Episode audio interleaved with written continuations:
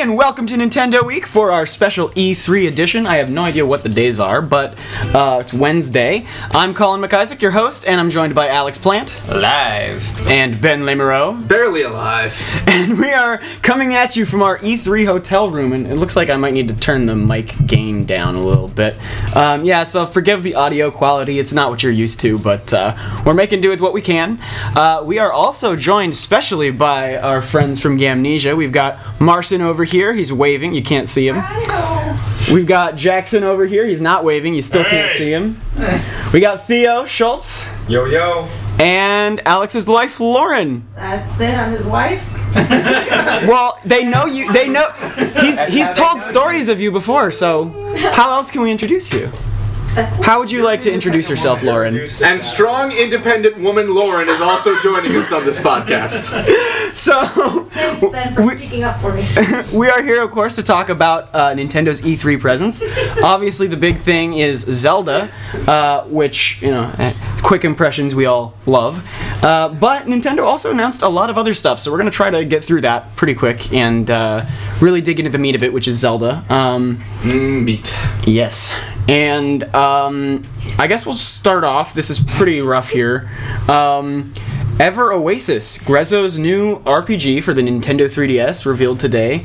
Um, you guys didn't get the chance to see it, right? I stuck around. This is the first time learning that it was actually that it's a Grezzo project. Yeah. I, I, what I saw was that is it the director of the Mana series? Is it, Yes, am I correct? I think so. Okay. He directed the first couple Final Fantasy games. He like character designer for like Moogles and Chocobos. And, Well, that's that's actually really interesting to me because uh, in, in in the past, Grezzo has only worked on like the Four Swords Anniversary Edition and like the uh, the 3DS. Um, what were those games? The Street Pass games. So they've only worked on like these. well, they also did minor uh, projects. Ocarina of Time and Majora's Mask. Right, but again, these were remakes of Uh, previous see. games. Yeah, this yeah, is yeah. sort of the first time that they've been allowed to make their own project that isn't just a, a tiny little uh, 3DS Street Pass thing. I see what you're saying. It's kind of interesting to see Nintendo sort of give them a little more creative power.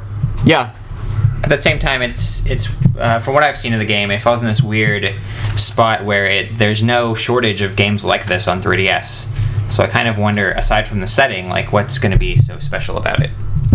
Um, yeah, I mean, I'm, I'm kind of with you there. Uh, the setting is really interesting, but it seems like the 3D. We were talking about this before. It seems like the 3DS does have, you know, some sort of market at least for those kinds of games, like Fantasy Life. Uh, this game really, in particular, remind, reminded me of Fantasy Life. So, you know, I, I, it seems like they're doing what they can.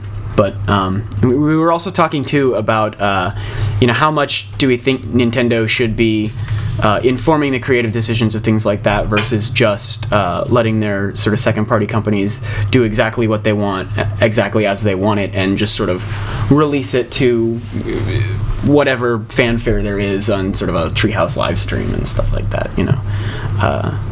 But th- those are lots of questions it seems like we're not answering. So, so we'll move on. I don't, I don't know what to think of this yet. Yeah, so- me neither. I feel utterly unqualified to comment. Yeah, that's right. You guys haven't, you guys haven't seen anything of it. So, um, let's see. They also oh, you know what? I, I really wish we uh, had looked into more before recording is uh, Mario Party Star Rush. The apparently it's a faster. Pa- it's a Mar- Mario Party game for 3DS. Apparently it's faster paced. Uh, the somehow. big take- takeaway I saw was that it no longer has the car from the most recent installments. Oh. well, I don't think that was in Island Tour either, was it? I didn't play Island Tour. Yeah, so I don't know. me neither. Um, Um, we are the best Nintendo the big takeaway fans. I saw was that the box art is uh, artwork of the Mario cast lifted straight from the Campbell's Soup which I The actually, Super Mario license. I- I, actually have soup this can. soup at home, so it's like a port of something I already have. porting the soup. Um, uh, they talked about Pokemon Go Plus, the little Bluetooth companion device for Pokemon Go. So Um, I heard that's that's thirty five dollars. Is that correct? yes. Huh. Yep. Huh. That's Yep. that's about all I have to say on that. Yeah. Huh. Uh, I mean, it seems like a fair price for the technology, but for the functionality, it doesn't really seem. Yeah, I don't know how it. many people are going to be willing to shell out thirty-five dollars for an accessory to a mobile game, but at the same time, it's Pokemon, and people are insane. Also, about it looks good. That's something that's really important. I think for a piece of wearable tech is that it's it's you know it's a Pokeball, so it's a little like nerdy, but it's not like tacky. I don't think it's it at least looks Mm-hmm. Like something that you would. in now, so Yeah, yeah, nerdy's the new Vogue. Uh, I don't even know what that means. We're all cultured here, I promise. Yeah. Uh, let's see. Um, so Pokemon Sun and Moon, they revealed a couple new Pokemon. They've got uh, Yungoos.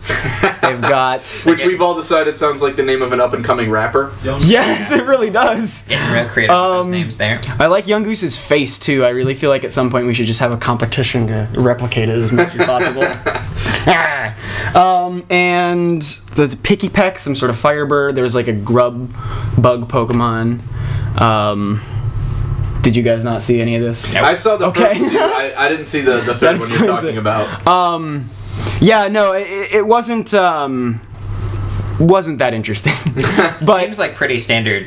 This is the new Pokemon. Right. yeah, but- I but imagine what- we're seeing like you know the route one through three kind of Pokemon yeah, well, early on here. and I think some of uh, what's most interesting about what they showed about Pokemon Sun and Moon is the gameplay features that they've introduced. They have um, uh, the battle screen lets you ch- tap on the Pokemon that are in battle and check like the stat boosts and reductions that they've got Yeah, going. nice. that's awesome. fantastic. It, it lets it shows you what moves are strong against what types and what aren't. Um, lots of mechanics that I think are really important for an RPG to have, and I'm really glad that Pokemon And especially if you're trying to sort of, I mean, they're, they're always trying to do this, but it seems with Sun and Moon, especially, they're trying to bring in you know new people, get people excited about the franchise again. So it's it's really cool that they're they're doing that, giving you access to all this stuff during battle, and also uh, at the same time, you know, that kind of stuff has been available forever on like online battle simulators like Smogon. Yeah. So you know maybe maybe it'll make some of those people perhaps a little more excited to, to play the official games again and Yeah. have access to all the same kind of stuff that they Right. had access to for years on other other platforms. Right.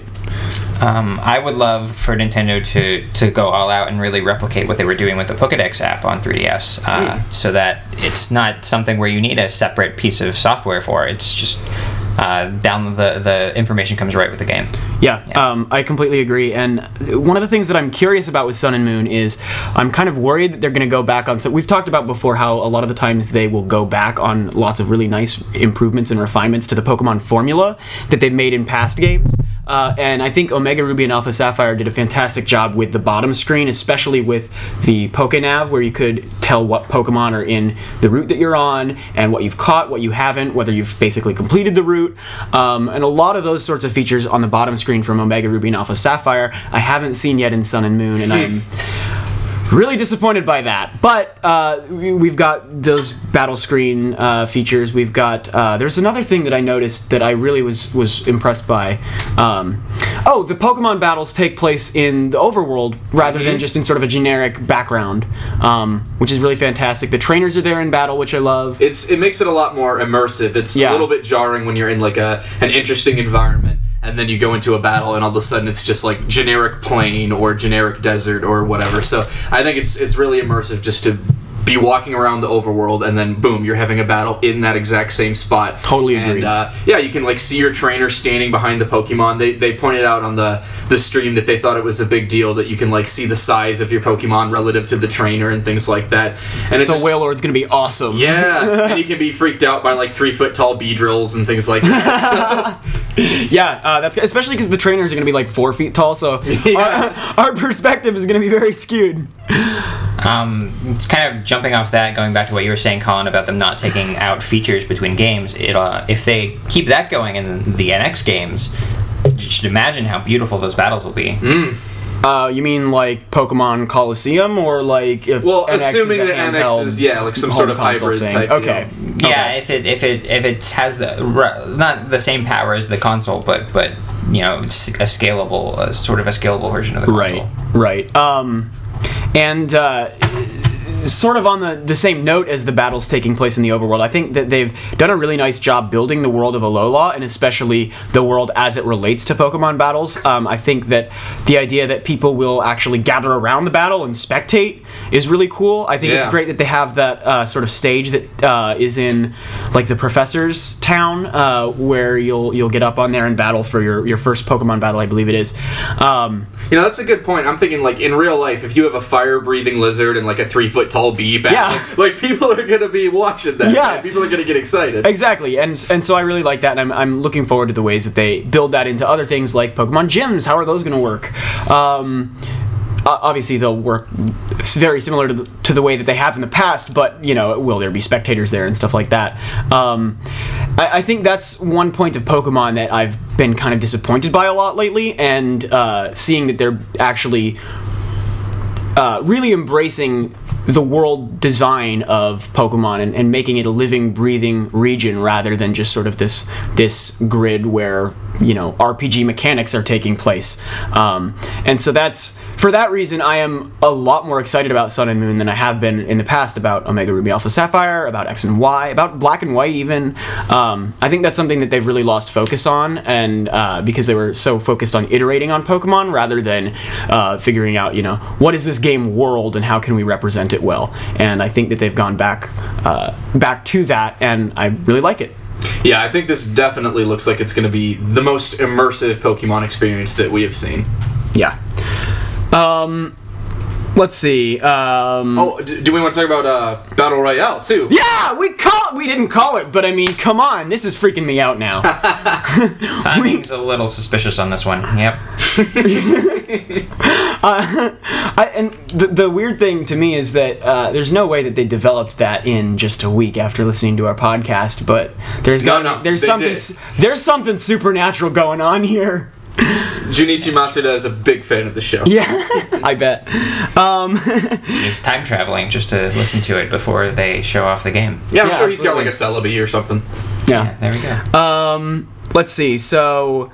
Uh, two eShop releases. We got Box Box Boy is the name of the localized version of Box Boy 2. That's uh, I'm assuming- one way to number a sequel. Yeah. I mean, Uh, it's not a worse name than Wii U, so Is it?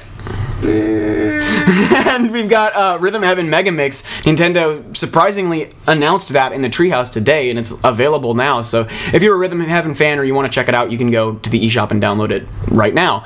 Um, does anyone have anything to say about that? Or I have I have- nothing to say about that. Yeah. I, last Rhythm Heaven I played was on DS, but uh, you know, with all the games that are coming out this year, that might be something I'd be uh, interested in. trying. yeah, and I've heard that Mega Mix is a really, really great Rhythm Heaven, like probably the definitive version. Uh, I've heard from a lot of people, so that's good. You know, if you're thinking about getting Rhythm Heaven, this is definitely the one to get. Um, so you know, that's really good.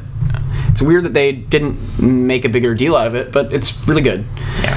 Um, and I think oh oh uh, Pokemon Go. We didn't we talked about the Plus device, but well, they didn't really reveal anything, did they? If they did, I didn't catch any like big stories, but I, Yeah, you know, I've been I've been a little short on information just because we spent so much time on the show floor. But I, I didn't hear any like major reveals. I think they confirmed that the game would start with only the original 150 and they would add them later on. Oh, we uh, Uh, we have a release comes- window, Yes, don't we? it comes out before the end of July, um, and it's going to be free to play for sure. Um, we've another story came out separate from that about uh, the way that microtransactions are going to work. Um, that was before E3, but it is something that happened in the past week, so uh, I, I don't have it on me, but. You know, if, if you want to check that out at Gamnesia, you can. Uh, I don't think we're going to be able to actually compile all the stories in the podcast post this week. So if you're listening on iTunes or you're listening at Gamnesia, you're going to have to do a search feature on the site or search in Google Gamnesia and then, you know, Pokemon Go microtransactions. Um, and the last. Oh, no, there's a couple more stories still. Uh, Paper Mario Color Splash, they showed off at the Treehouse today. That game looks gorgeous. Um, did either of you guys catch anything from that? Yeah, I haven't had a chance to watch it yet, but I was just kind of scrolling through my Facebook feed while I was in line for something or other on the show floor, and every comment I saw was something along the lines of, "Man, this game looks beautiful," and "Man, the battle mechanics suck."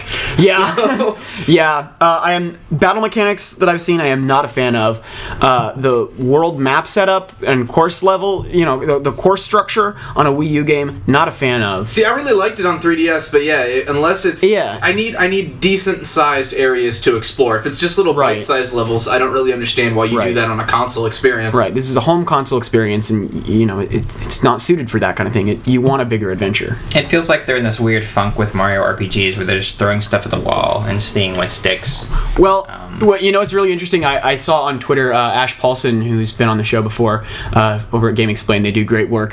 He was saying that uh, it sounded like they interviewed the team behind Paper Mario Color Splash, and they asked about, you know, why is Paper no- it's don't take my word on this because I just sort of gleaned what I could from Twitter, but it sounded like they asked essentially, why is Paper Mario going the direction that it is? And their response was, well, we don't see the reason that we should have two different Mario RPG series. We see Mario and Luigi as the Mario RPG series, and Paper Mario is something that we can experiment with, which I found really strange because, first of all, it seems to me like they're experimenting a lot with Mario and Luigi already. Yeah. And and brought Paper Mario into that as well. Right, and and Paper Mario is the series that people actually care a lot more about. And that they so that's not the don't one you should experiment. With. Right, so that's not the one that you should be experimenting with. You should be experimenting with the one that people buy just you know because it's around.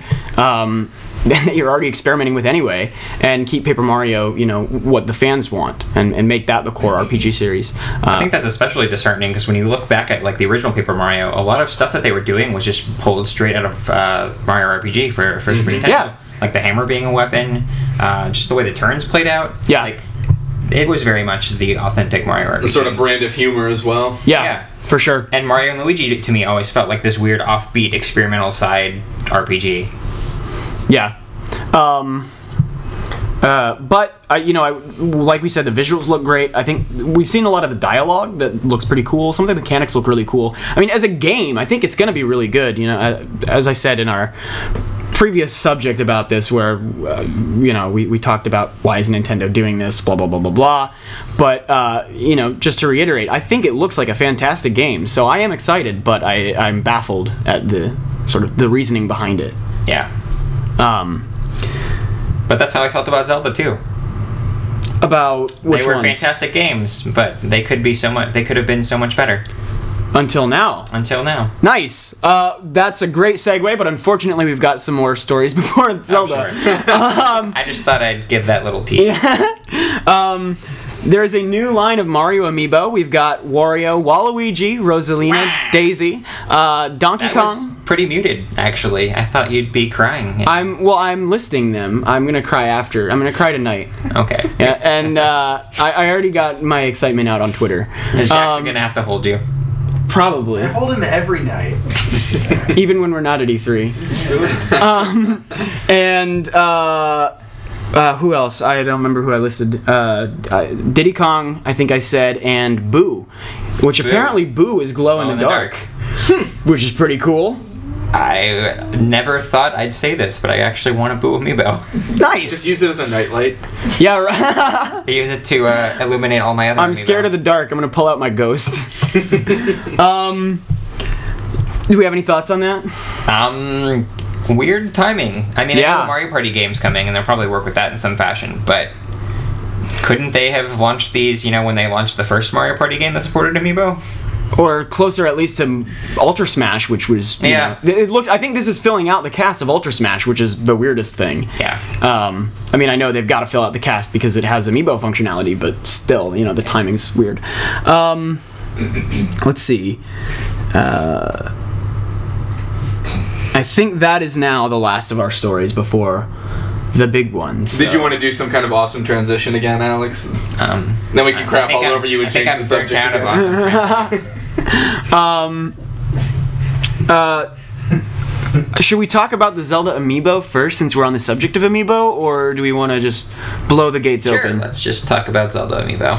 Since Um, that's, that's still a big question mark, I think. Yeah, uh, so we learned what Wolf Link does in Zelda U. You can scan Wolf Link in, and uh, he'll basically work like a dog does in Minecraft. Uh, he will hunt with you. He will attack enemies for you. He will, you know, he's, he's basically your companion. Um, and he has hearts. uh, It's as many hearts as you left the game with, with the trial of.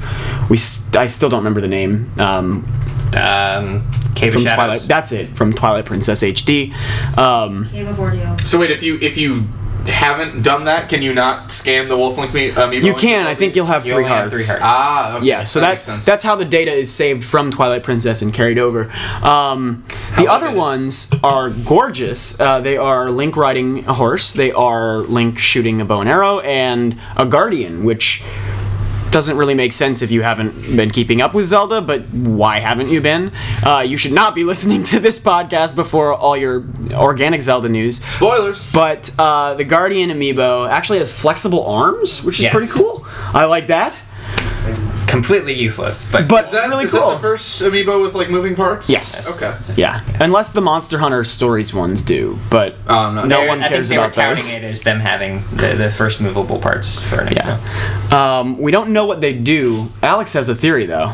So, extrapolating off of what they're doing with Wolf Link and some comments that were made uh, when the game was first discussed in 2013, uh, where they said that you will be able to have a experience where you're not just playing by yourself.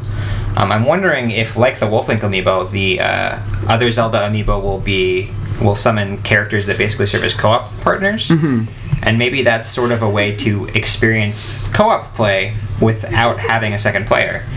Um, and Well- that also makes me wonder whether they'll have full blown co op play that sort of resembles what we've seen with these amiibo so far. Well, wouldn't uh, co-op like what? What would the point be of playing co-op without a second player? If you're If you, lonely. if you if you struggle with the game and need need a helper, okay, if you suck. I was gonna say. okay, Um, yeah, we'll put it that way. So I mean, look at what the Wolflink amiibo does. Like, is that really useful if you're playing by yourself? if you're being hunted by zombies and skeletons, yeah, Well, sure, but same thing with uh, the other amiibo if they help you out. Redeads and and Stalfos, I guess. Thank you, Ray Charles. Powered by Unity, but Have you just been playing Ray? Have you been playing Ray Charles Simulator this whole time? put up the volume, yeah. Um. uh. So, I guess next up is just Zelda, unless we want to have a little intermission with the fam here. With Ray Charles, evidently.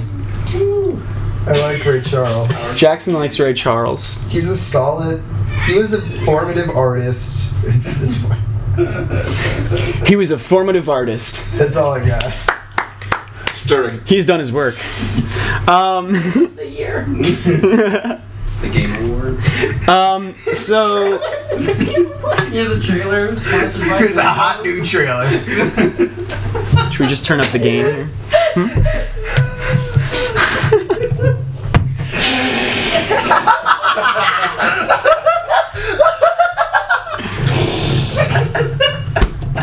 I have no idea what's happening. I, I lost track. I am so lost. What? They found screenshots for Ray Charles Simulator. Is it exactly what we think it is? exactly what you think.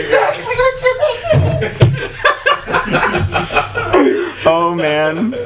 Jackson, we missed our chance. I know. It's okay. We could we could popularize it.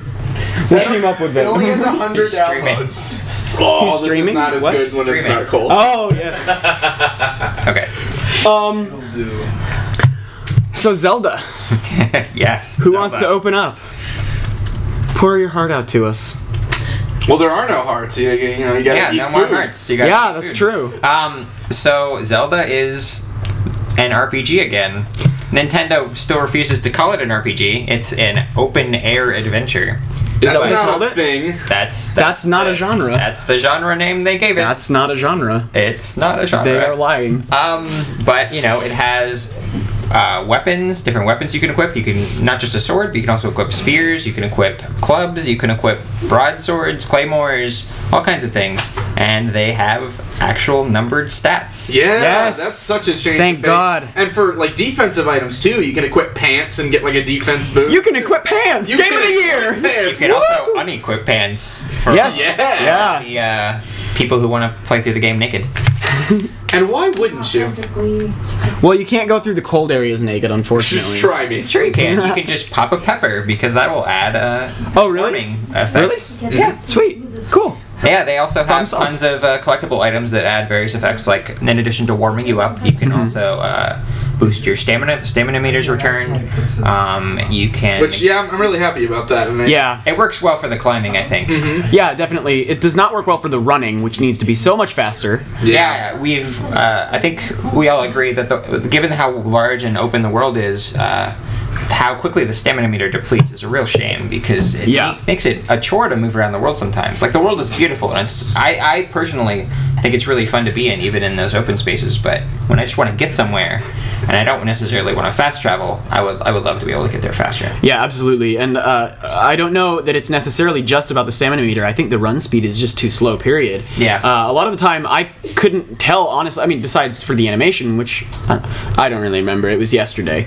Um, Who can remember what I- happened uh, yesterday? He does it does look like he's running when you're not sprinting as well. So yeah, exactly. Yeah. Um, so. I, I could barely tell the difference, honestly, between the speeds. Yeah. Um, which is not good. But everything else I was in love with. I mean, I was telling the story uh, in two- 2014. I was not confident Nintendo would take Zelda where I think it needs to go desperately, um, and they revealed the art style. They revealed the open world, and damn, they did it. And you know, it's been two years of silence since then, and that sort of that same sort of fear and uh, Loathing in lack of Vegas. confidence. What? I said and loathing in Las Vegas. Did you say Las Vegas? that Vegas? what Ben said. Yes. Las Vegas. That was pretty vague of you. Uh, we're bringing that back in. Yeah. um, uh, I don't remember where we were. Large world. Can someone help? Everything. 2014. Guys, I need help. Um, I need yeah, adult. yes. Th- this year they, uh, you know, blew the gates open again, and they did it again. This is exactly what Zelda needed to be. I am so in love with it. I think they learned all the right lessons from the games that have been popularized in the last couple years, um, and none of the wrong ones. You know, I'm really, really glad that they are We Dark Souls finally. now. I'm glad that they are finally looking outside of the formula of Zelda. This is exactly what we were Yeah. talking about, um, and, and And it still very much feels like a Zelda game. absolutely, absolutely. Especially controls wise, which I think is what most people were Yeah. afraid of, is that it ditched the, the controls everyone Definitely, and you know, but it, it looks at these other games about exploration, like Minecraft, about combat, like Dark Souls, and it takes what they do and iterate on, and bring them into the Zelda formula in a way that makes sense, in a way that really makes Zelda feel more like a Zelda game and not less. Yeah. Um, one thing I was, that really surprised me actually that they borrowed was item durability. Like, normally, I yeah. hate item durability in games, but with the way this game is balanced, uh, with the way that uh, you start off with really, really kind of crappy weapons like sticks. Uh, it totally makes sense that those would break really quickly, and plus, uh, you once you kind of burn through your your basic items, you can usually Sometimes take it- literally. you said yeah, sometimes literally letting them on fire. Uh, you can usually take out enough enemies to loot an enemy camp and get a better weapon that'll last you a little longer, do a little more damage. Um, so I'm liking the way that they implemented it in this game because it means you can't just steamroll through the game with whatever weapons you start with. You, you really do have to be careful about getting better weapons uh, and, and using them wisely. Yeah, Yeah. so uh, on that topic, one of my favorite things from the demo is the fact that I died.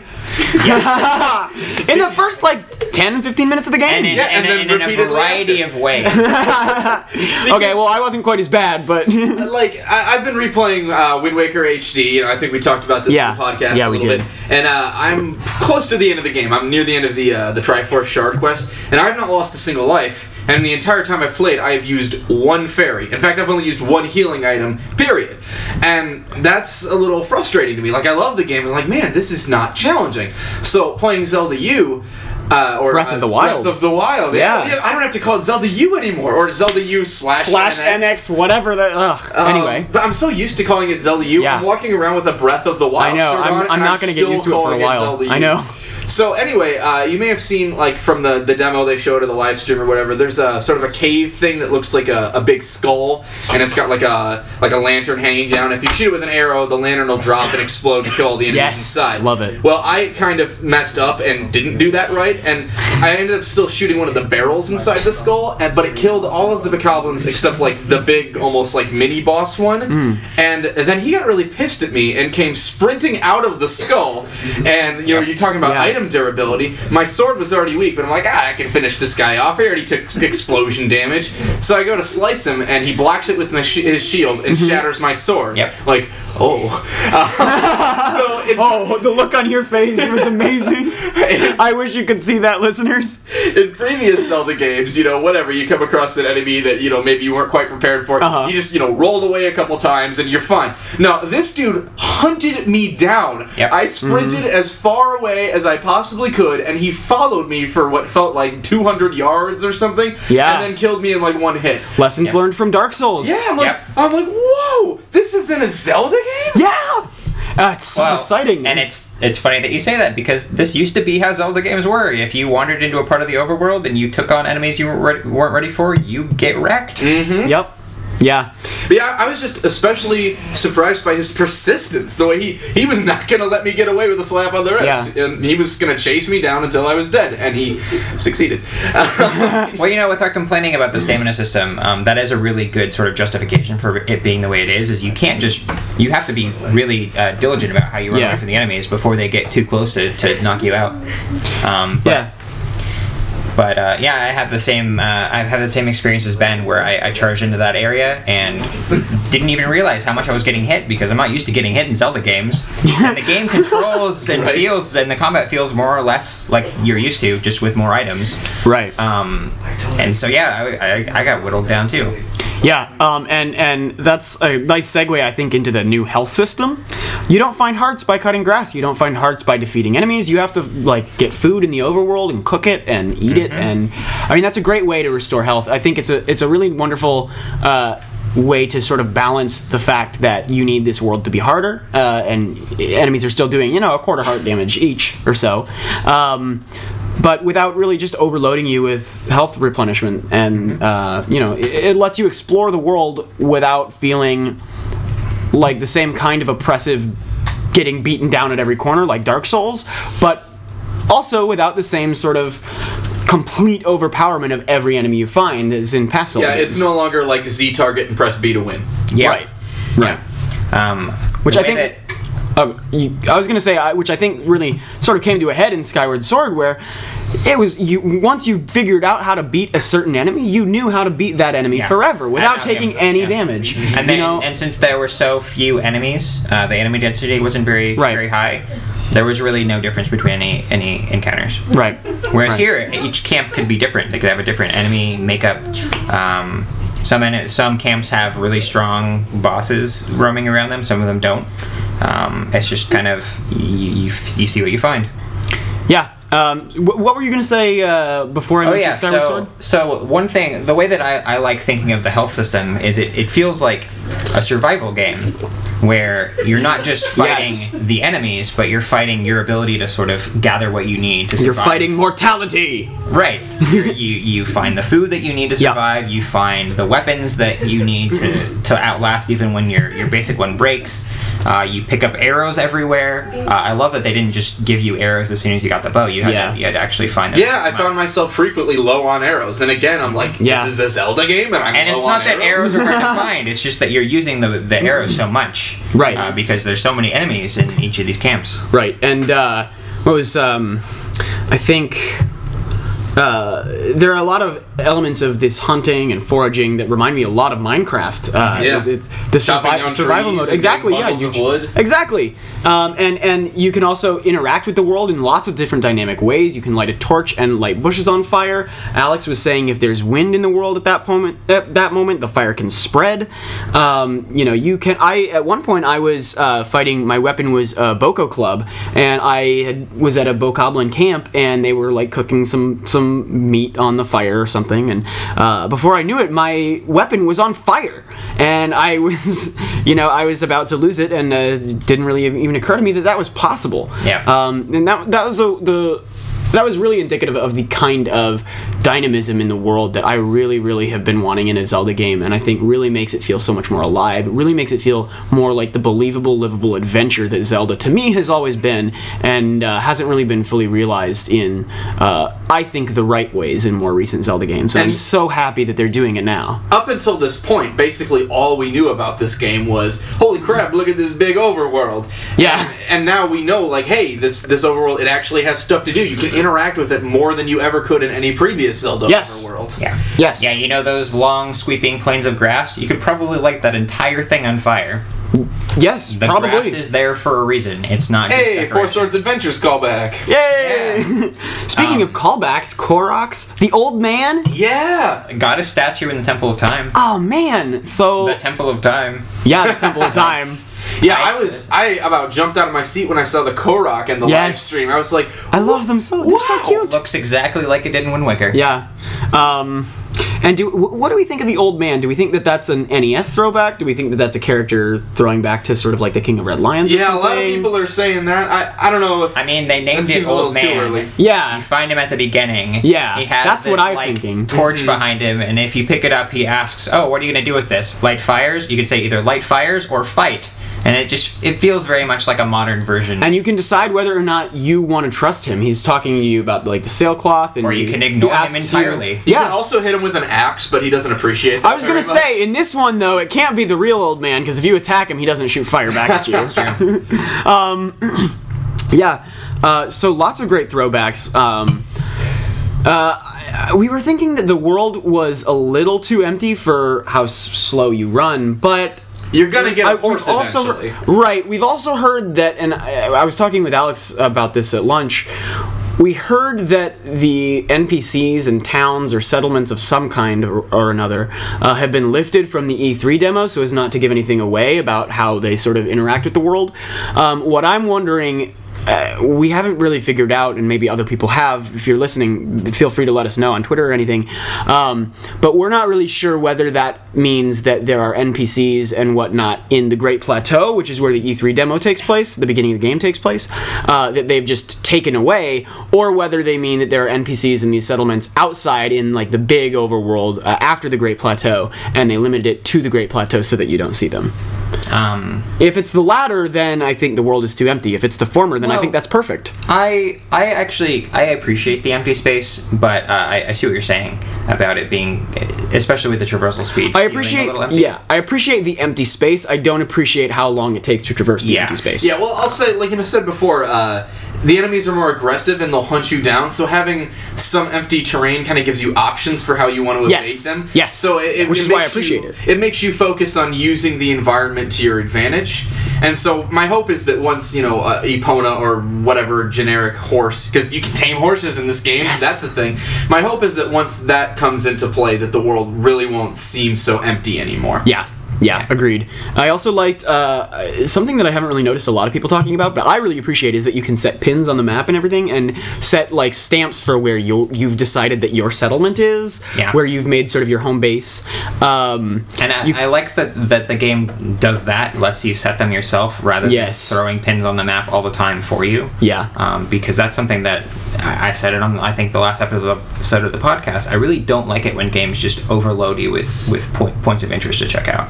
Uh, one thing that you said on a recent episode that did unfortunately come true, at least for you, uh, is once you sort of unlock the map, it gives you the entire thing, Yeah. uh, section by section. At But least at the same in time, it the looks Great like Plateau. there's, there's going to be a lot of sections, so it's I don't know, maybe like a tenth of the map at a time or something. Maybe, yeah. Uh, which you know, I still think that's a little too much. I'd still prefer it to be sort of like every time you reach a new area, you you know slowly get that map. Agreed. But but I you know I can handle maybe a tenth of the map at the time. Sure. Instead of like you know Spirit Tracks where you get a fourth of the map at a time or something like that. Right. What I appreciate about maps that that that uh, sort of fill in the cartography as you discover it is that it lets you know where you've already been too. Yeah. Uh, and and I don't think that I need to know what the areas that I have not yet been to look like. I, that's not necessary information. Um, but I do appreciate knowing what the areas I have been to look like, and I appreciate knowing what areas I have not yet been to. Yeah. So if you know I, I stop playing the game at some point and come back to it a day later, I, I especially in a big overworld like this, I can know. All right, well, this is empty space that I have seen, or this is empty space that I haven't seen. Um, Uh, so I so I can know what I want to uncover next. Yeah, I, I, I thought it was interesting that they had the sort of map unveiling from the towers feature in the first place because one of the things that I was really impressed about by this game is from since the world is so open and since there's a lot of open spaces and cliffs uh, and towers even, um, it's really easy to see things that would be interesting to check out. Like the- Yeah. the, big mountain behind the starting area, Mount Hylia. Uh, if you turn around at the beginning, you'll see that interesting sort of rock formation on the top of it. And it's like, oh, that's interesting. Maybe I'll check it out. Uh, or if you climb on top of the Temple of Time, you might see the shrines everywhere because they're glowing orange. Yeah. Um, the game's really good at visual, giving you visual cues without having to mark your map. Yeah, no matter where you're standing, you're going to see multiple landmarks if you just do a quick 360 360, and you're going to be like, oh, I want to explore that, I want to explore that, I want to explore that, and I think that's that's a really good sense of adventure to bring back into Zelda. Absolutely, absolutely. And the climbing and you can dive off of stuff totally reminds me of Assassin's Creed in a lot of ways. Mm-hmm. Yeah. um, sort of getting back to the mark map uh, map map marking for a second um, one thing that i really thought they'd do in this game is use the gamepad more for the map uh, like mark on the map with the stylus uh, I mean, they, it's- they sort of implied that, you, or even directly said that you'd be able to do that, like in past presentations, didn't they? I thought at Maybe. the, at the Game Awards, uh, They showed- they showed us 2014, the- Yeah, the map was on the gamepad. That's But we, right. we know now why they scrapped that, and Probably. the we reason can, we is can Star assume. Fox. Well What? i think the reason is nx Yeah. Well, that's what I, I. I was gonna say. Well, uh, Aonuma released that uh, statement where he said something along the lines of, "We realized that having to look from one screen to another during Oh. an action game just isn't very. It, it's disruptive of the gameplay if you have to look down and then look back up." And you know, I kind of feel like that was maybe in response to the poor reception to St- how Star Fox Zero. that absolutely the- could the be part of it. Um. I wonder though. Well, looking at their 'Cause I- solution, which is the traditional mini map on the screen, it seems, seems like they less just thought it's. Well, it seems that they just thought, oh, well, we don't really need a dedicated screen for a map when everything uh, within a reasonable radius of your person is already visible on this Yeah. mini map. Oh, oh, the mini. yes, yes, the mini map in the corner. If you need I to agree check, that. if you need a plan, you just open your map, place a marker, and Yeah. go. Yeah, um, but I also think that part of it uh, can be explained by, um, or, or rather, a question that I have is that t- questions and explanations completely the opposite. Um, but it's opposite day. a question that I have is why. Uh, would that necessarily apply to Zelda, an adventure game? Not necessarily an action game. I love the action elements, but you know, if you're fighting an enemy, you're not going to be looking at your map. You're going to be figuring out how to defeat the enemy because, like Alex was talking about on the mini map, you've got plenty of terrain around you there. Uh, you wouldn't need to look back and forth at the map to figure out where you want to go. You can see plenty of it on the screen. You can see plenty of it on the mini map. You know, so you wouldn't really need to be looking back and forth on the screen in any moment where it would be disruptive. You'd only be looking in the moments where you don't have disruptions and you you uh, you know you want something to sort of reference and look back and forth towards. Yeah. Um, I find it kind of fascinating that they've made this decision right after releasing Twilight Princess HD, which had the map on the screen. Uh, had, it was pretty detailed too, and they had to have made it make it even more detailed for the Wii U version. Uh, but also the Im- inventory on the screen, which we haven't heard anything about for this game either. Yeah. Uh, there's all these features that I think everyone was expecting to them to bring over from these Wii U ports, and they're just they're just gone.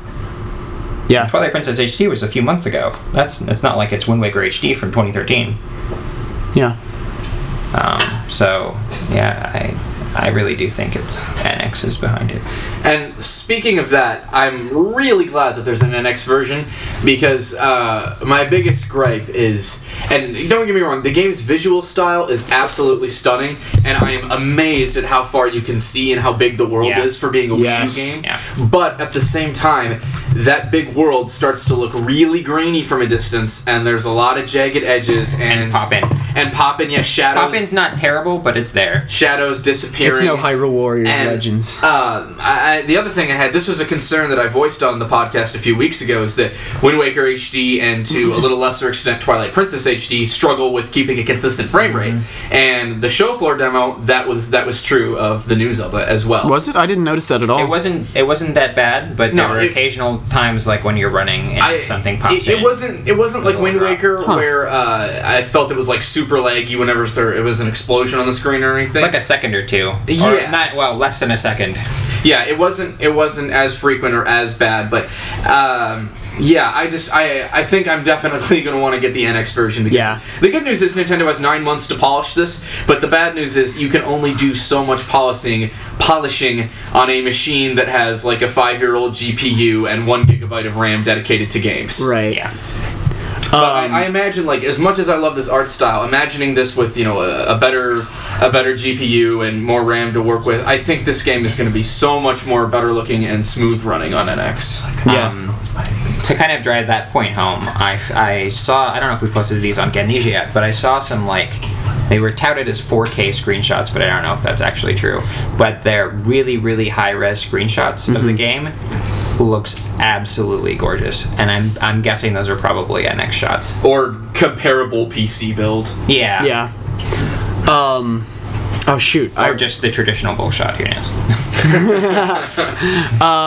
shoot! I was I was there's somewhere I wanted to take this next. Uh, jumping right off of that, but I uh, I don't know. I, I love I love you know the dynamism in the combat too. We saw in the Treehouse stream uh, there was this moment where and and Alex, you were telling us about this moment too, where. Um, you loaded up a bomb arrow and then an enemy struck you and it blew you up and you died which is amazing but uh, there, there's a, you can use the combat in all these sorts of creative ways they like lit the field on fire which made like an updraft jumped off the horse took the sailcloth flew up the updraft and shot a bomb arrow right at one of those guardians to destroy it. It is the most amazing combat move I've ever seen in Zelda. That was so exciting, and it's Yeah. all completely organic. It's nothing that the game tells you. Look, here's this series of buttons that you can input, and you know, do this, pull off this move. It's something that the player invents themselves, and I love that. It reminded me a lot of sort of the spirit behind Metal Gear Solid 5, where they, you know, Yes, they give you all kinds yeah. of tools to work with, and they give you an environment that can be easily manipulated, and there's no one way, there's no one single solution to any area or problem. It's here's your tools, here's the area, have fun with it, find Yes. a new way, impress us, come up with something we didn't even know you could do. Yeah, um, it's. I've noticed that one goal that they had with this game was to make everything physics based. Um, if you played, or I don't know if you guys played around in the, the sort of magnetism dungeon, but No. there's no one way to do anything because where the things get placed is totally up to how you control them. Um, and another good example of this is if you looked at the uh, trailer and saw the, the chopping down the tree and making a bridge. Um, it's possible to chop down a tree and try to span a gap and just have the tree totally miss what you were trying to do. These uh, puzzles aren't like preset where you just Yeah. the solution and they work. You really have to get it right. And that's Yes. that's I think been a big problem with Zelda is that you know a lot of stuff it's here's the problem there is one solution figure it out boom move on to the next Right. thing and that that just gets a little dull after a while. right, and it feels very artificial. It's not Especially just with boss fights, but in you know puzzle solving as Yeah. well and traversing the overworld at times. So I like again I like that you have so many options and that Nintendo's not locking you into any single solution for Yes. any single problem. totally agreed. Yeah, and I think we do need to call them problems and not puzzles because outside of the shrines where they're very clearly constructed puzzles, um, they really aren't puzzles. Yeah, that's a good point. I like that. Um, I think we should talk about the uh, link. You up? the uh, Chamber of Resurrection. Yeah, um, that was probably the most mysterious opening Yeah. to a Zelda game that I've ever Yeah. seen. And, and all the, sh- the Sheikah technology and all Um, the whole oh, the whole so- shebang and the, the lore and the world building. I'm so building. here. excited to dig more into Sheikah lore. I mean, I, I kind of doubt we'll actually see much of the Sheikah tribe themselves, just because. I it- actually do because Yeah? um, from what I understand, the at the end of the shrines, um, which are I guess is, are how you get the runes, which are the spells, you'll find Sheikah elders. Interesting. Well, that's Are they? I think they're just monks. Are they? Are you sure that they're Sheikah tribe members? They're like wearing Sheikah stuff, and the Are they? shrines are Sheikah themed. Interesting. Okay. So I, I mean, maybe they're not Sheikah, but they're certainly tied either to them they're in some fashion. Sheikah or they're you know very they're Sheikah enthusiasts, I guess. the Sheikah fan Wannabes. club. Uh, They're just cosplay. Yeah. That But- that would actually be an interesting plot element. but either way, I'm- Cosplayers. I'm really excited just because the Sheikah, you know, you never really see much of them, but you kind of see the things they've left behind, and there's a lot of mystery and intrigue surrounding them, and this is just going to dive full force into that. So I'm really, I'm really excited to see how they they sort of flesh out the lore. Yeah. Yeah, I'm not gonna spoil this for those of you who haven't like watched streams, but they sort of explained the teardrop. Um, it has a very interesting role in uh, Breath of the Wild. Would you care to explain?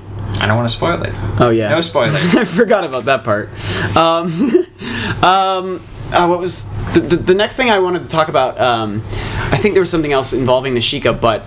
The Sheikah butt. Yeah, the Sheikah butt. Thanks, Ben. um, I have something involving the story. We could, I guess, go there. okay. Uh, evidently, Aonuma says that you don't actually have to complete the story to go fight the final boss. Yes. Fantastic. That's really Well great. done. Applause. Applause. Um, Um, I don't know what parameters exactly have to be met in order to fight the final boss. You probably need a weapon that won't break after one or two hits. yeah. Um, but you know, not having to jump through hoops to get there, that's pretty impressive. Yeah, I was gonna say I think probably what they're gonna do there. That's why we haven't seen the hero's tunic. That's why we haven't seen the master sword. I think that's basically it's gonna be the master sword is the permanently invincible weapon. The hero's tunic is you know the, the sort of like legendary tier equipment uh, that gives you the most defense, the most offense, or whatever kinds of other boosts that they have in the equipment stats. Um, you're gonna get those I think close to the very end of the game, and that's what you're gonna be supposed to use to beat the final boss. Um, but uh, you know, of course, And then I hope the final boss is balanced around those those equipment options. I'm sure it will be. I would hate to have another final boss that's piss easy if you played through the story. So for people that love like three heart challenges and things like that, this will be awesome. You're gonna have like Oh, man. the naked, heart naked run. naked Link challenge. the naked challenge. And also, speedrunners are gonna love you know being able to get to the the last boss early. I think this is gonna be Oh uh, yeah, with the, just that sort of open overworld and not locked into a, a story progression. I think we're gonna see people come up with a lot of creative ways to try to sort of break the game. One thing that I imagined is since you can set fires and use the updrafts with the uh, with the glider, imagine how you could use that to sequence break.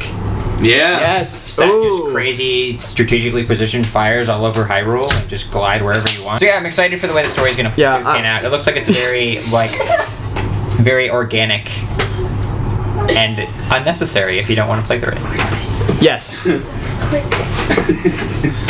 what is going on around? I'm so confused. We're surrounded by giggling children. We, we, we, we bottle it all up, but you know, after like every 20 minutes, it just has to explode for a what are you talking about? A porn simulator, apparently.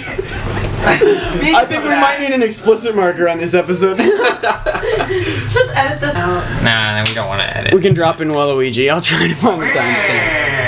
Like, Well done, everybody. he's here. Thank you. You know, you know what I noticed is uh, this. This was a, a passing notice, but um, I'm a very lanky person, and I Really?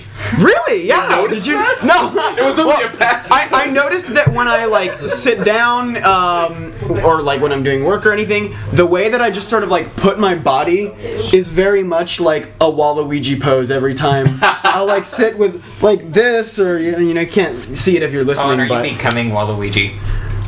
Wah? Everyone. Wah? You should totally go the Waluigi mustache. Yeah, right. I don't know if I'd be able to do that.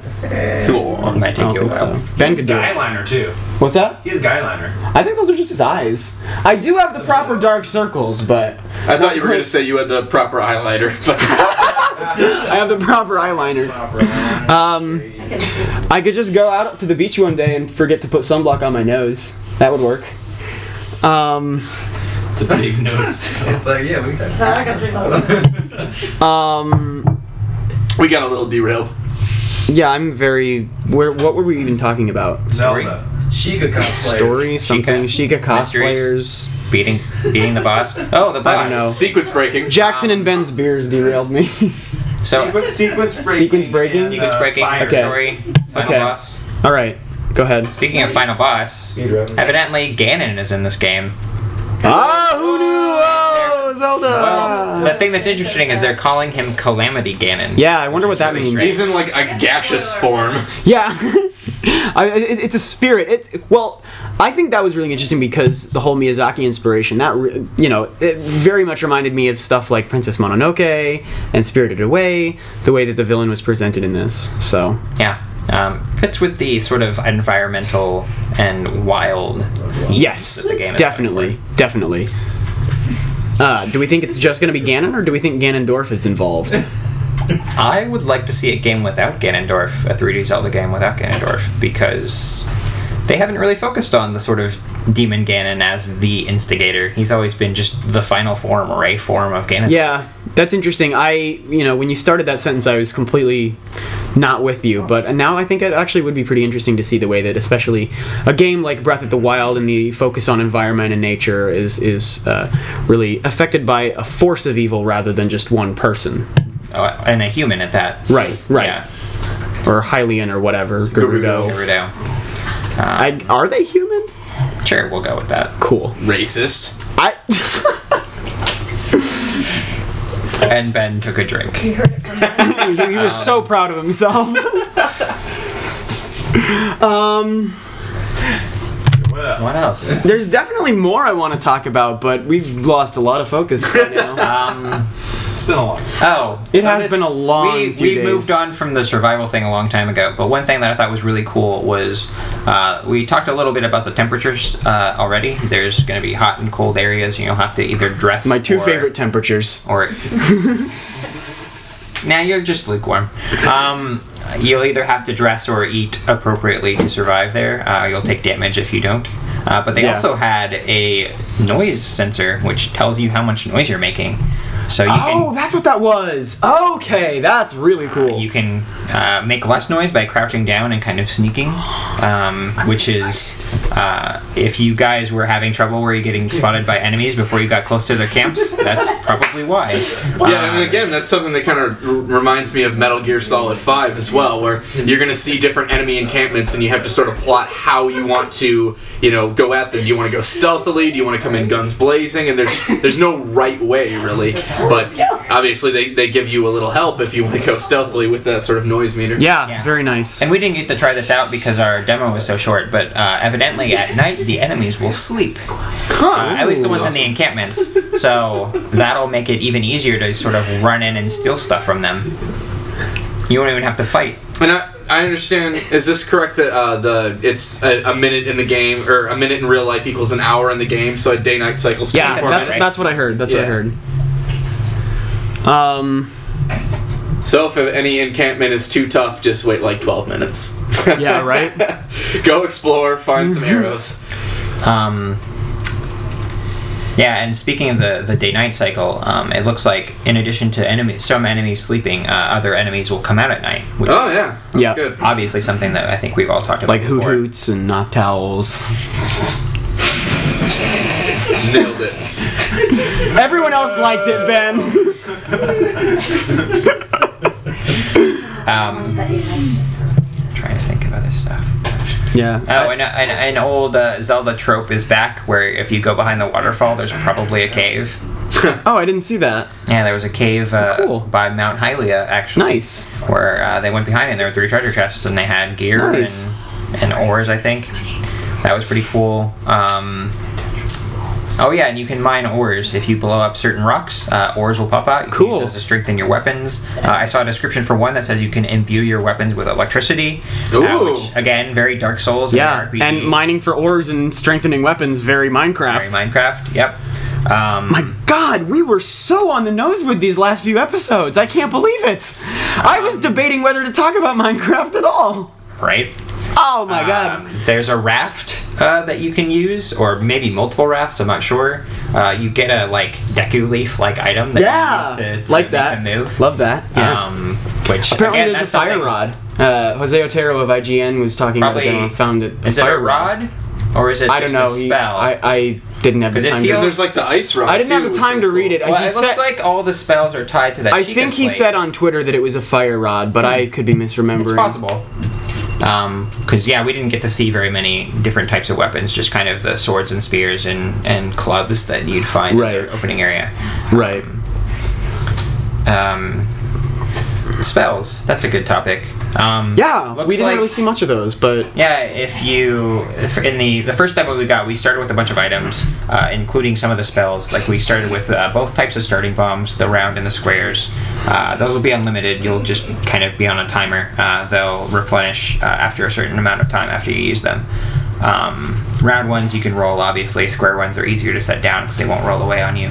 Uh, otherwise, they work just like bombs, uh, except for you can detonate them on demand, so they'll be Mm-hmm. Yes. a lot easier to use. very You cool. can sort of set traps, you know. You can you can set a bomb down and then lure a bunch of goblins to chase after Yep. you and just blow them up, which is love that. very You can you can roll a boulder off a cliff and kill Oh, bokoblins. that was that, That was really I cool. like sought out every boulder I could find. so good. Um, and then I mentioned this earlier, but there's a magnetism spell that lets you move stuff around. Uh, in addition to like uh, obvious uh, metal blocks that are for puzzles. There's also like a metal boulder that I found. Um, apparently Oh, I can- saw that too. Apparently, you can drop your sword and use the magnetism thing on it and hit enemies from afar with a sword. That's so cool. Like, really they've awesome. gone all out with the interactions, and I love it. Man, this is amazing. And this is these are just like the first. Apparently, the, these are the spells you find in the opening area. this is the first 20 minutes of the game, remember? yeah, and I don't know exactly how much of this will actually be in the first twenty minutes, but um, it seems like they've. Well, I would imagine that this is actually how, pretty- pretty, close pretty to how the game really plays out. I don't I think, think so that they would construct this just for the demo. I think so too. Um, another thing I found were there are lots of different types of arrows that you could stumble on. There were bomb Yeah. arrows if you found those, or fire arrows. Some people found. Uh, that's how I think some people started the fires was was fire arrows. Um, it was always burning, Alex. I was gonna make that world that is joke, and I thought it would be too dumb. So thank you, Colin. You're welcome. I'm always, I'm always happy to make the terrible ones. That's Colin's job. Um, I'm running out of random things to say. Yeah, I uh, I'm sure there's more that I want to say about Zelda, but uh, I've gone through all the, the big ones. I mean, besides the fact that I wasted the first 15 minutes of my demo time doing all the stuff that they reserved for the second 20 minutes, so I basically lost out on the the fun of just interacting with the overworld, which is too bad. Um, but you know, Um, stuff happens. Yeah. Uh, I really love the way the game starts. They just give you a couple pieces of basic gear and say, have fun. Yeah, I liked uh, when you come out of the Chamber of Resurrection. Uh, I was opening the first treasure chest, and he sort of kicked it and stubbed his toe, and Link was like, I could tell he like grabbed his foot and was, you know, I could tell he was kind of mad at himself. I, yeah, I didn't notice that part, but I, I. I liked at least the animation, and uh, it was nice. Good touch. Yeah. Um, another nice thing about when you first exit the shrine at the beginning, or the wherever you're reviving, the Chamber of Resurrection, Uh-huh. um, is the way the game kind of gives you sort of a nudge down the path. But if you don't want to follow the path, they're certainly not going to punish you. So I hope that's kind of how the story is guided uh, throughout the entire game, where they have a path, but certainly the path is just a small fraction of what you can do. Yeah. You look way more embarrassed than you should be. I didn't even hear you. Embarrassed, We're just being mischievous. We're stifling our laughter. Oh, okay. You, you look like you're like I hope they don't hear. Uh, Jackson's Jackson's like laughing his butt off. He has no butt now. Yeah, none, none at all. Um, Yeah, uh, all in all, this is pretty much my dream Zelda game. The only Me thing too. that's missing Me is too. the uh, more uh, Link customization options. don't for the forget character. Groose. Let We don't know loose if he's the not in there. Groose. We don't know if he's not in there. We yet. don't. Apparently, though, you can actually build your own bomb catapults. So now The there's no Groosinator? need. Now there's no need for The them. spirit of Groose lives on. The secret is that Groose became Link, and that's why he was asleep for a hundred years. Maybe. Um, are we done? I don't know. You guys have any final thoughts? I gave my Not final really. thoughts. I, I, I sort of. I'm I- sure yours are the same I'm, as mine. I'm just too confused about what's going on around me. Hey, Charles! It's I don't know. I there are be the there are outro. ways. Oh. This is gonna go down as like the best Hey, or worst my right podcast. one or the other and worst. at the same time. Yeah. Colin, I'm just gonna say this, and you can it's a, you Yeah. can cut it out maybe, but um, when you said like you like fighting the final boss, like you'd imagine if you could like you would need a sword that doesn't break and stuff like that. You could just use the infinite bombs after It's all true. your weapons break, and then you could kick its ass that way. You That's know what I'm true. saying? It's a manipulate apostrophe. the Everyone can environment. cheer you on. I thought we were gonna go a whole you can manipulate the environment around you, but you know, whatever. That's my contribution. I appreciate you, Jackson. Thank you. Thank you. Well, I was thinking, you know, even if you have, you know, terrible weapons, I thought that could be part of the challenge. Is you know, like you know, in previous games, the three heart run and things like that. But maybe in this game, My Right. concern is, you know, if let's say weapons go up and do like the top tier weapon does 100 damage. If your bottom tier weapon does two damage and breaks after you hit something twice, you're not gonna beat the final boss with the stick. Right. No, no, you But got what- But if you but- collect enough and try the demo Well, they, again, You know, But they max now- you out too on on equipable items. But so but doesn't we don't know what kind of an environment you're fighting in. Can you That's manipulate true. the environment there? If We don't have know. Bombs or something, can You you, just blow light the whole thing on fire. Throw a boulder. So I think you know anything is really possible. it's possible. Just want to throw the two cents out there. Yes. No, that's good. Yeah, maybe you uh, just Um, fight him with the uh, woodcutter axe. Speaking of like boulders and bombable areas, um, I'm way too far from the mic, I bet. Um, we were talking in a previous episode about how bombable walls and stuff shouldn't be way too conspicuous, and at the same time, they shouldn't be a pixel hunt. I have not actually seen any for myself, but apparently Aonuma was talking, and that was exactly one of the full. Theo Yeah, like he they totally nailed it. There's, You saw one? I found a wall that you could actually bomb. It's in that first pond that Yep. you could dive into. And I nailed it because I'm like, this looks like something you can bomb, but there's no bombs that show up in your inventory. That's when the guy helping out said, yeah, no, that is one of those Sheikah things. You have permanent bombs, treasure chest right behind it. Awesome. That's. I mean, that's that's fantastic. But That's it was exactly- not blatantly obvious, like, okay, Place bomb here. Exactly. So there Nice. Yeah, I think on the- How did you know? It was it was it was a pile It's of cracked. boulders. Okay. But on the initial stream, it just looked like a wall that you were supposed to climb. Okay. That's awesome. I am so. I can't They wait to bomb some Dodongos. they got this game so right in every way.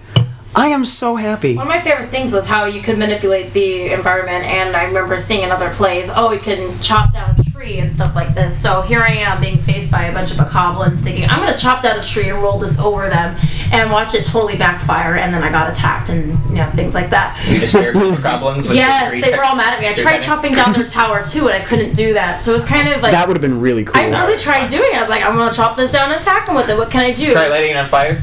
No, actually, but I did try lighting I mean, a man on Yeah. fire. Um, Oh man. but that's kind of Old what was cool, man. just playing with everything and seeing what you could do and what you couldn't do. Absolutely. Um, Oh, Colin, you told me an interesting story at lunch about the whole reason why this game exists in the form that it does. Was uh, I don't a remember story this from Aonuma about the uh, the first the the giant nightmare monster that he oh yeah. So apparently, the whole reason that there is this technology theme and everything, uh, all the stuff about the Sheikah and the Chamber of Resurrection, all stems from Aonuma wanted uh, players to be able to fight gigantic Octoroks. Uh, which presumably, as, as we know are Aonuma's uh, the bane of Aonuma's existence are Octoroks. I was gonna say to end world hunger. oh Uh, well, if you no. can eat some giant ones. Unfortunately. But uh, apparently the giant Octoroks did not look good. Uh, not not aesthetic enough. And so they decided, well, maybe they could, you know, be some sort of robot creature that's kind of like an octopus in some way. Um, and that gave rise to the Guardians in the form that they are, which then in turn gave rise to the rest of the technological inspiration. So Thanks, Doctor Octoroks. I've never loved you more. Part of me is now hoping that inside every guardian there's a tiny little Octorok. Controlling it like, like the animals in uh, Sonic. Yes. Or A like Dalek? oh god. Oh man, classic Ben. well, come on, it's an octopus creature controlling a robot. That is exactly a Dalek. You're not wrong. I, I don't watch enough Doctor Who to have thought of that though. Um, So without Octoroks, we would have no uh, Breath of the Wild. thank you, thank you, Octoroks. It's a classic Zelda enemy. Well, I guess thank you everybody. That is the end of Nintendo Week for today. If you like this podcast, please subscribe to us at Gamnesia TV on YouTube or subscribe to us on iTunes. I'm I was so close to nailing this. Uh, for more episodes of the Nintendo Week podcast. Uh, if you can't wait to, for more of our stuff, you can head to Gamnesia.com and check out more gaming news as it happens. We got Sony, Microsoft, Indie, you name it, and even Nintendo news that we didn't have the time to discuss on this week's show. Uh, if you like this podcast, you can s- review us on iTunes. Please do. Um, you can send us feedback on Twitter. You can email me, Colin at gamnesia.com. That's C O L A N at G A M N E S I A. Or find me on Twitter at C O L I N M C I S A A C. And Alex, where can they find you? Uh, you can also find me on Twitter at Legend of Lex. I don't know what we're gonna do for outro music this week. Maybe it's Ray Charles. Uh, but Quiet We the way, hope- if you want to ask us anything about Zelda, I'm down. yeah, we're always available on Twitter. Uh, you know, we, we had a small fan get together here at E3 and uh, met met a great fan. Thank you to Andrew Gonzalez for coming out all the way. And um, I think that's it. The end. The end. Go Enjoy home. Zelda in 2017. Well, hopefully it's 2017. Wow. We have yet to see.